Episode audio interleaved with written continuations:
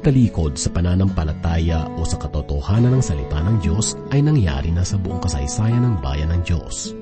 Ang mga Israelita sa lumang tipan ay maraming ulit na tumalikod sa pagsamba sa tunay na Diyos tungo sa mga Diyos-Diyosan. Nagbigay rin ng maraming halimbawa ang bagong tipan ng pagtalikod sa katotohanan. Ang ganitong pagtalikod ay karaniwang nagbubunga ng pagpaparusa mula sa Diyos. May ilang mga talata na nagsasabi na ang mga huling araw ay mababatbat ng hindi pangkaraniwan at malalang pagtalikod sa pananampalataya Ngunit ang Diyos ay nagbigay ng maraming pampalakas loob sa mga mananampalataya upang manatili matatag sa kanilang pananalig at nang hindi malayo sa Diyos.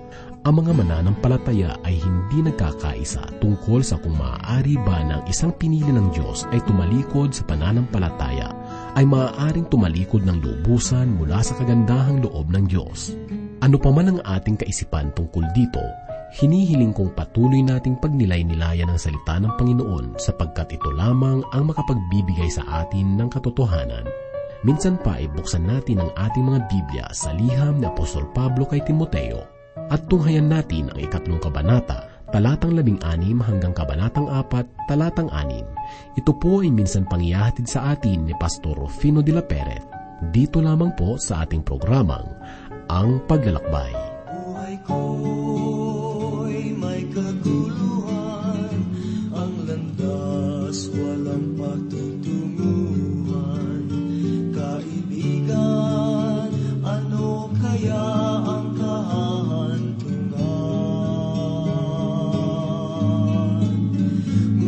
ko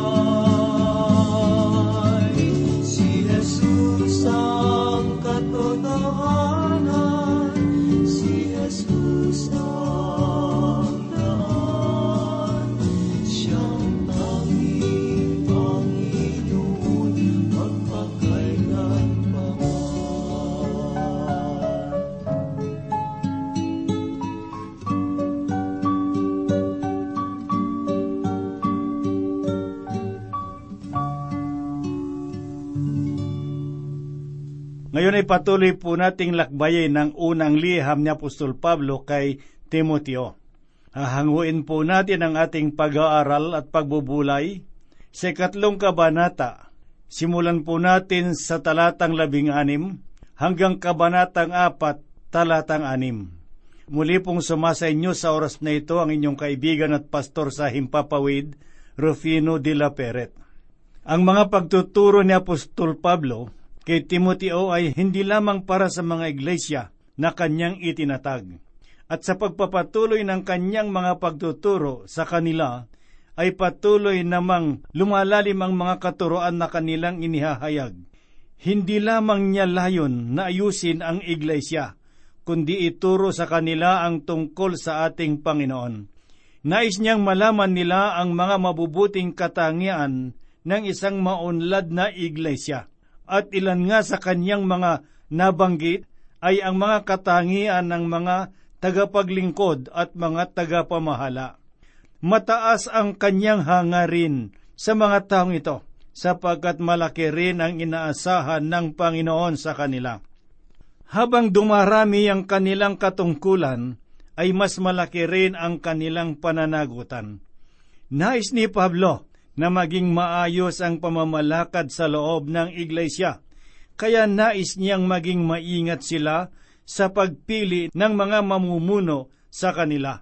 Kung mapapansin po natin, sa nakaraan nating mga pagbubulay at pag-aaral, hindi niya ibinatay ang pagpili sa mga taong mamamahala sa pamamagitan lamang ng kanilang pananagumpay sa ibang larangan ng kanilang mga buhay o sa pamamagitan ng kanilang kaalaman o husay, bagkos ay sa lalim ng kanilang karanasan at kaugnayan sa Diyos, sapagkat wala sa tagumpay ng tao ang ikalalago ng gawain ng Panginoon, kundi sa lalim ng kanyang kaugnayan sa Diyos. Ang ilan sa ating mga mapag-aaralan sa sandaling ito ay ang pagbabalik tanaw sa mga nakaraang pag-aaral upang lubos nating maunawaan ang sinasabi ng banal na kasulatan. Tayo po ay magsisimula sa ating pag-aaral ngayon at basahin po natin dito sa ikatlong kabanata talatang labing anim, ang sinabi ni Pablo sa kanyang unang liham kay Timoteo. Napakahiwaga ng mga katotohanan ng ating relihiyon. Siya ay nahayag ng maging tao at pinatutuhanan ng Espiritu. Nakita ng mga anghel, ipinangaral sa sanglibutan, pinaniwalaan ng lahat at sa langit ay tinanggap. Nilalaman ng talatang ito ang pinananampalatayanan ng mga naunang iglesia. At marahil ay isa ito sa inaawit ng mga iglesia noon. Sangayon kay Pablo, napakahiwaga ng mga katotohanan. Ang hiwaga ng relihiyon na sinasabi ni Pablo ay ang Diyos na nagkatawang tao sa katauhan ng Panginoong Heso Kristo na bumaba dito sa sanglibutan Inako niya ang ating mga kaparusahan dahil sa ating mga kasalanan at siya rin ang dahilan ng ating pagiging ganap. Siya ay naging ganap at naging ganap na tao. Hindi napapabulaanan sa bahaging ito na ang Diyos ay nagkatawang tao sa pamamagitan ng Panginoong Heso Kristo. Ito ang sinasabi tungkol sa Panginoong Kristo sa aklat ng Hebreo Unang kabanata talatang tatlo. Ang anak ang maningning na sinag ng Diyos, sapagkat kung ano ang Diyos ay gayon din ang anak. At si Kristo na rin ang nagsabi na ang Diyos ay Espiritu. Ngayon, sa kalagayan ng Diyos na hindi nakikita, ay nagkatawang tao sa pamamagitan ni Kristo upang siya ay makita. Siya ay nagkatawang tao at pumasok siya sa kalagayan ng isang tao. At sa kalagayang ito nahayag sa atin ang kanyang mga katangian. Ito ang nasa isipan ni Pablo na mababasa sa Ebanghelyo sang ayon kay Juan noong sabihin niya na naging tao ang salita. Ipinanganak siya at nabuhay na kasama natin. Ang Diyos ay hindi nakita sa loob ng tabernakulo, ngunit noong siya ay nagkatawang tao, ang nakita ay ang kanyang kalwalhatian. Hindi niya ipinakita sa tao ang tunay niyang anyo. Hindi siya nakilala ng mga tao. Ang mga salita na sa pasimula pa lamang ay Diyos, ang kasama ng Diyos at sa pamamagitan niya ay nilikha ang sanglibutan, ay naging mahinang sanggol. Siya ang larawan ng hindi nakikitang Diyos at nasa Kanya ang lahat ng kapangyarihan ng langit at ng lupa. Subalit hindi siya kinilala ng tao ng sarili niyang kanya. Hindi mabuti ang naging pakikitungo nila sa kanya. Itinuring siyang lapastangan ng mga kautusan. Nagalit sila sa kanya. Siya ay inusig, ipinako sa cross at namatay noong siya ay nagpakita sa laman.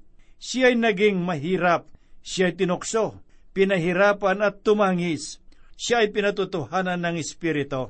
Subalit sa kabila ng mga ito'y hindi siya pinatutuhanan sa laman kundi ng Espiritu.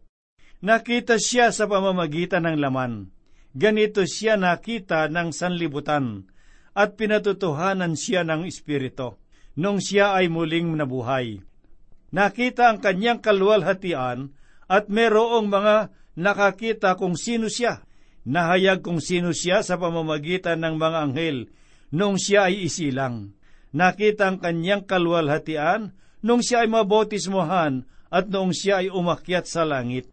Nakita rin ang kanyang kalwalhatian nung sabihin ng sinturyon na tunay na ito ay anak ng Diyos. Makikita natin ito sang ayon sa Ebanghelyo ni Mateo, Kabanatang 27, talatang 54. Subalit ang tunay na pagpapatotoo ng kanyang kalwalhatian ay noong muli siyang mabuhay mula sa mga patay. Nakita siya sa laman at pinatutuhanan ng Espiritu. Gayon paman, dahil sa pumarito siya sa atin, at ngayon ay nasa luklukan na ng Ama, tayo man ay maaring maging matwid sa pamamagitan niya. Nung siya ay pumarito, inako niya ang ating kalagayan bilang mga makasalanan at binayaran niya ang ating mga kasalanan sa pamamagitan ng kanyang mahal na dugo, upang sa gayon ay magkaroon tayo ng pag-asa na luwalhatiing kasama siya. Sinasabi rin po na nakita siya ng mga anghel. Hindi sinabi rito na may nakita siyang mga anghel, bagkus ay nakita siya ng mga anghel. Naroon na siya ngayon sa kalangitan at lahat ng naroon ay nagpupuri sa kanya, sapagkat iniligtas niya ang sangkatauhan. Hindi ito nakikita ng mga tao ngayon, subalit ang awitin na ating aawitin hanggang sa walang hanggan ay ang kanyang pag-ibig sa atin. Sinabi rin po ni Pablo ipinangaral sa sanglibutan. Ito ay nangyayari rin ngayon. Ipinangangaral siya sa lahat ng dako ng ating daigdig. Pinaniwalaan ng langit, marami ngayon ang nananampalataya sa Kanya bilang Panginoon at tagapagligtas. At sa langit ay tinanggap sang ayon kay Pablo. Si Kristo ay nasa luklukan na ng Ama at handa na siyang makinig sa atin sa anumang oras. Ngayon ay dadako naman po tayo sa ikaapat na kabanata ng unang liham ni Pablo kay Timoteo. Sa unang talata ganito po ang kanyang sinabi, Maliwanag ang sinasabi ng Espiritu sa huling panahon, iiwan ng ilan ang pananampalataya, susundin nila ang magdarayang Espiritu at ang mga aral ng Diablo. Magkakaroon ngayon ng malaking pagbabago sa mga sinabi ni Apostol Pablo kay Timoteo, at ito ay tungkol sa pagtalikod sa pananampalataya. Ang sinabi niya sa huling panahon, hindi lamang ito sa mga huling panahon ng iglesia rito sa sanglibutan, kundi nagsimula na ito sa panahon noong naglilingkod pa si Pablo sa Panginoong Diyos. Nagsimula na ang mga pagtalikod sa pananampalataya kahit noong panahong iyon. Kung naalala pa natin, noon sa Epeso, si Pablo ay nagbigay ng babala tungkol sa mga darating na tela maamong tupa na manlilin lang sa mga mananampalataya. Ganito rin po ang mga nangyayari ngayon. May mga nagsasabing sila lamang ang tama at kumakatok po sila sa ating mga pintuan ng bahay. Naririnig natin sila sa mga radyo at sa telebisyon at sinasabi nilang sila lamang daw ang tama. Subalit, gaano nga ba sila nagsasabi ng katotohanan ayon sa sinasabi ng Biblia? Noong sinabi ni Apostol Pablo na sa huling panahon, wala sa isipan niya ang muling pagbabalik ng Panginoong Heso Kristo. Gayon paman, noong sabihin niya sa aklat ng ikalawang Timoteo, ikatlong kabanata at unang talata ang ganito, Tandaan mo ito, mababatbat ng kahirapan ang mga huling araw. Nasa isipan niya sa mga pagkakataong ito na ang mga huling panahon ng iglesia rito sa sanglibutan ay bagong mangyayari ang muling pagbabalik ng Panginoong Heso Kristo. Ang mga huling panahon na sinasabi ay tungkol sa ating panahon ngayon. Sinabi ni Pablo ang kinabukasan ng iglesia. Iiwan ng lahat ang pananampalataya. Sinabi niya sa ikalawang Tesalonika na magkakaroon ng pagtalikod sa pananampalataya. Sa katotohanan ay matagal nang nangyayari ang pagtalikod sa pananampalataya na nangyayari ngayon. Lumalaki ang suliraning ito at patuloy itong mangyayari. Kapag ginuha na ng Panginoon ang kanyang iglesia, ang maiiwan dito ay mga taong wala sa katotohanan at mga tuluyan ng tumalikod sa pananampalataya. Kapag sinabi nating iiwan, hindi lang natin tinitignan ang paroroonan, subalit nakikita rin natin ang pinanggalingan. Ang mga tumalikod ay ang mga taong minsan nang nagpahayag na sila ay mga mananampalataya, subalit ngayon ay wala na sila sa dati nilang kinalalagyang espiritual. Hindi kailanman magkakaroon ng pagtalikod para sa mga hidwang pananampalataya, sapagkat kahit kailan ay hindi naman nila inihayag ang kanilang pananampalataya sa tunay na Diyos. Ang pagtalikod ay nagaganap lamang sa mga na itatag ng mga iglesia, subalit dumating ang panahon na tumalikod sila sa pananampalataya na kanilang pinatotohanan at tinanggap. Ganito po ang sinasabi ni Pablo, susundin nila ang magdarayang espirito. Ano kaya ang dahilan? Bakit sila tumalikod sa pananampalataya? Dahil kaya sa tumaas ang kanilang pangangailangan o ang kanilang mga kalagayan ang kanilang pinag-aralan o sila kaya ay naging mayaman? Dahil kaya sa mga pagtaas ng antas ng agham na nagsasabi sa kanila na hindi tunay ang kanilang pananampalataya. Ang sinabi ni Pablo, marami ang mawawala sa pananampalataya dahil sa mandarayang espiritu. Sinabi po ni Apostol Pablo ang salitang mandaraya. Sino ba ang mga mandaraya? Ito ang espiritu ni Satanas na naguudyok sa mga tao na tumalikod sa pananampalataya. Ito ang espiritu ni Satanas na nagpapakita ng mga iba't ibang nakamamanghang bagay upang manatiling malayo ang mga tao sa Panginoon. Sinabi pa niya ang mga aral ng Diablo, maniniwala ang mga tao tungkol sa mga aral ng demonyo.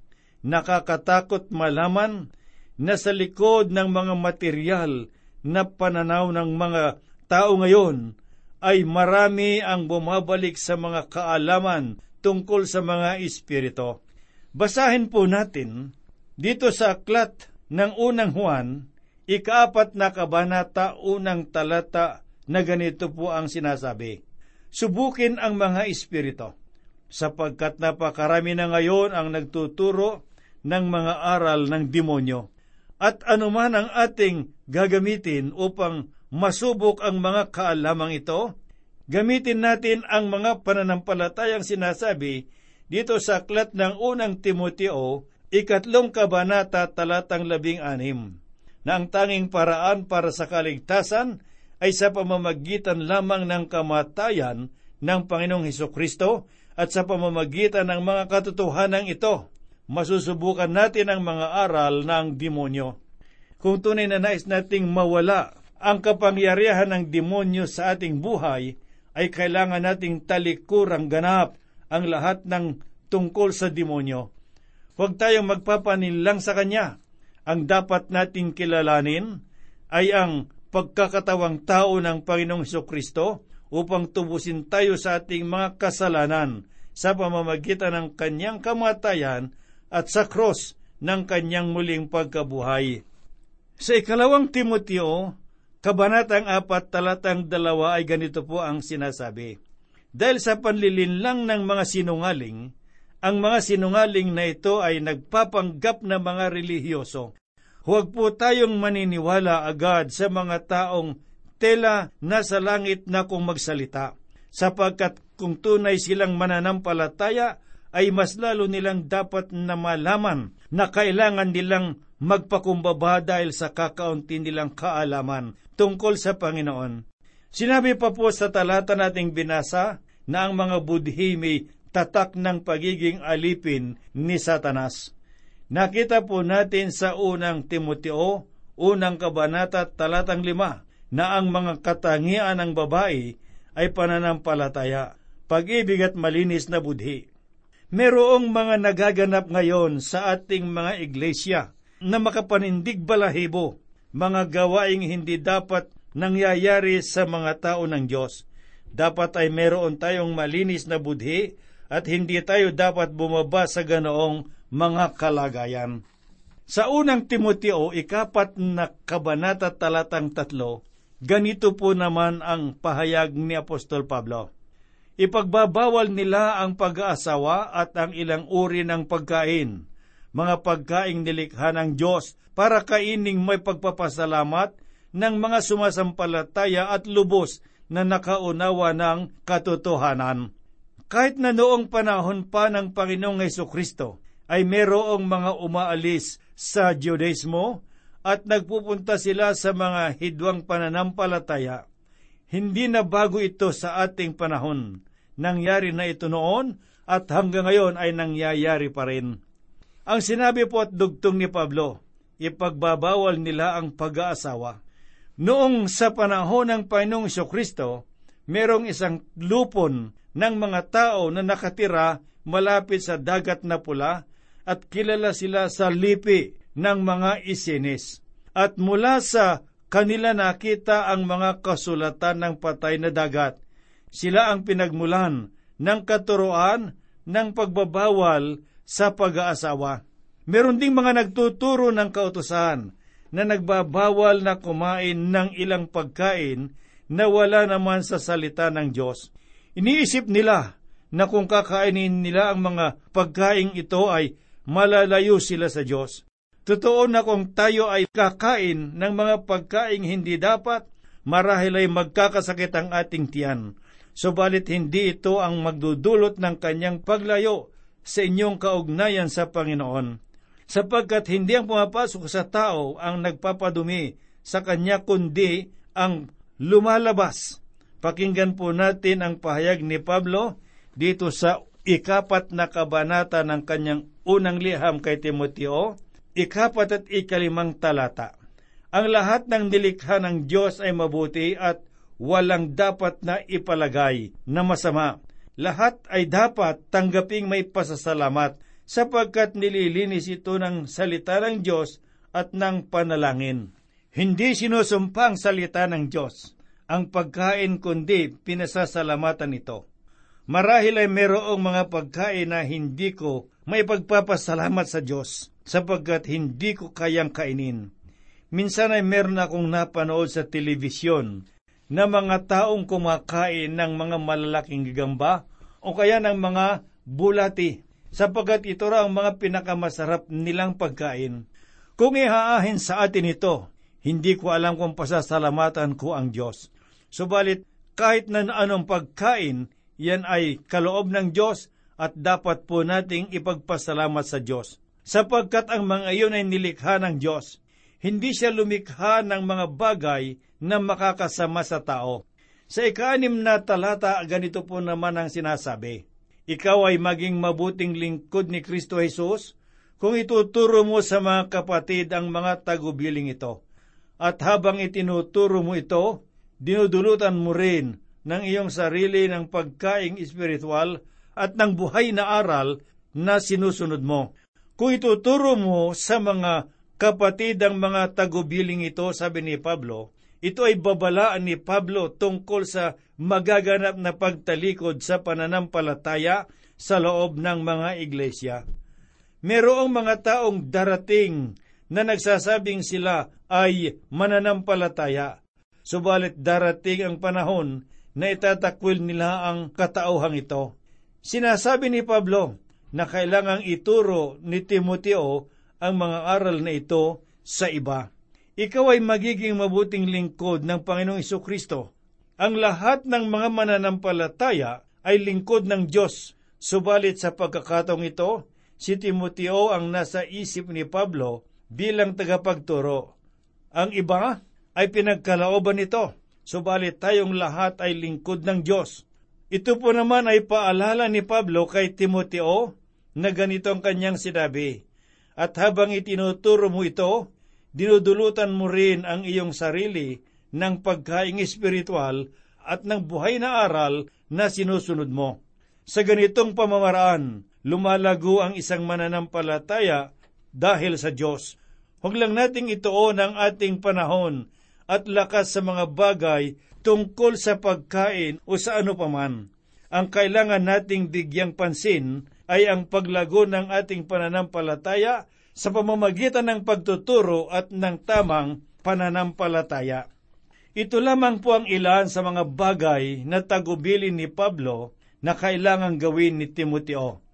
Subal kung titignan natin ay para sa atin ang mga bagay na ito na kanyang itinuro. Masigit na mapanganib ang ating mga pananampalataya ngayon, sapagkat naglipa na ang mga taong kailangan nating malaman na hindi lahat ng tao ay gumagamit ng salita ng Diyos ay katotohanan. Sinabi ni Pablo na kailangan nating mag-ingat at lumago sa pananampalataya. Subalit hindi kailanman lalago ang salita ng Panginoon kung wala ka sa Diyos at kailangan mong malaman kung kaibigan mo nga ang Panginoong Kristo at ikaw ay kilalanin mong isang makasalanan. Subalit hindi po rito nagtatapos ang mga katuroan at pangangaral ni Apostol Pablo. Ang mga bagay na ito ay kailangan din nating ituro sa iba upang lalo pa silang lumago sa kanilang kaugnayan at sa kanilang pagkakakilala at pananampalataya sa Panginoong Heso Kristo.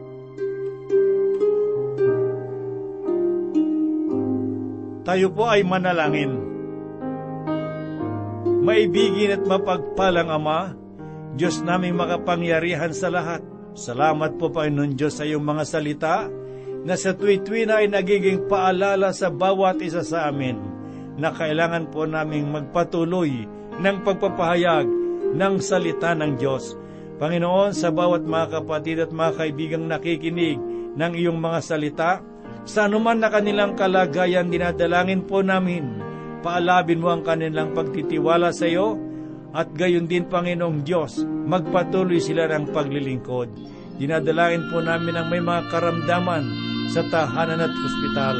Dinadalangin po namin ang mga nasa bilangguan, yung nandun sa kanilang mga trabaho at hanap buhay. Palaguin mo, Panginoon Diyos, ang kanilang pagkakakilala sa iyo at pananalig at pananampalataya. Kami po yung umaasa at dinadalangin po namin ng lahat sa ngalan ni Kristo naming tagapagligtas. Amen.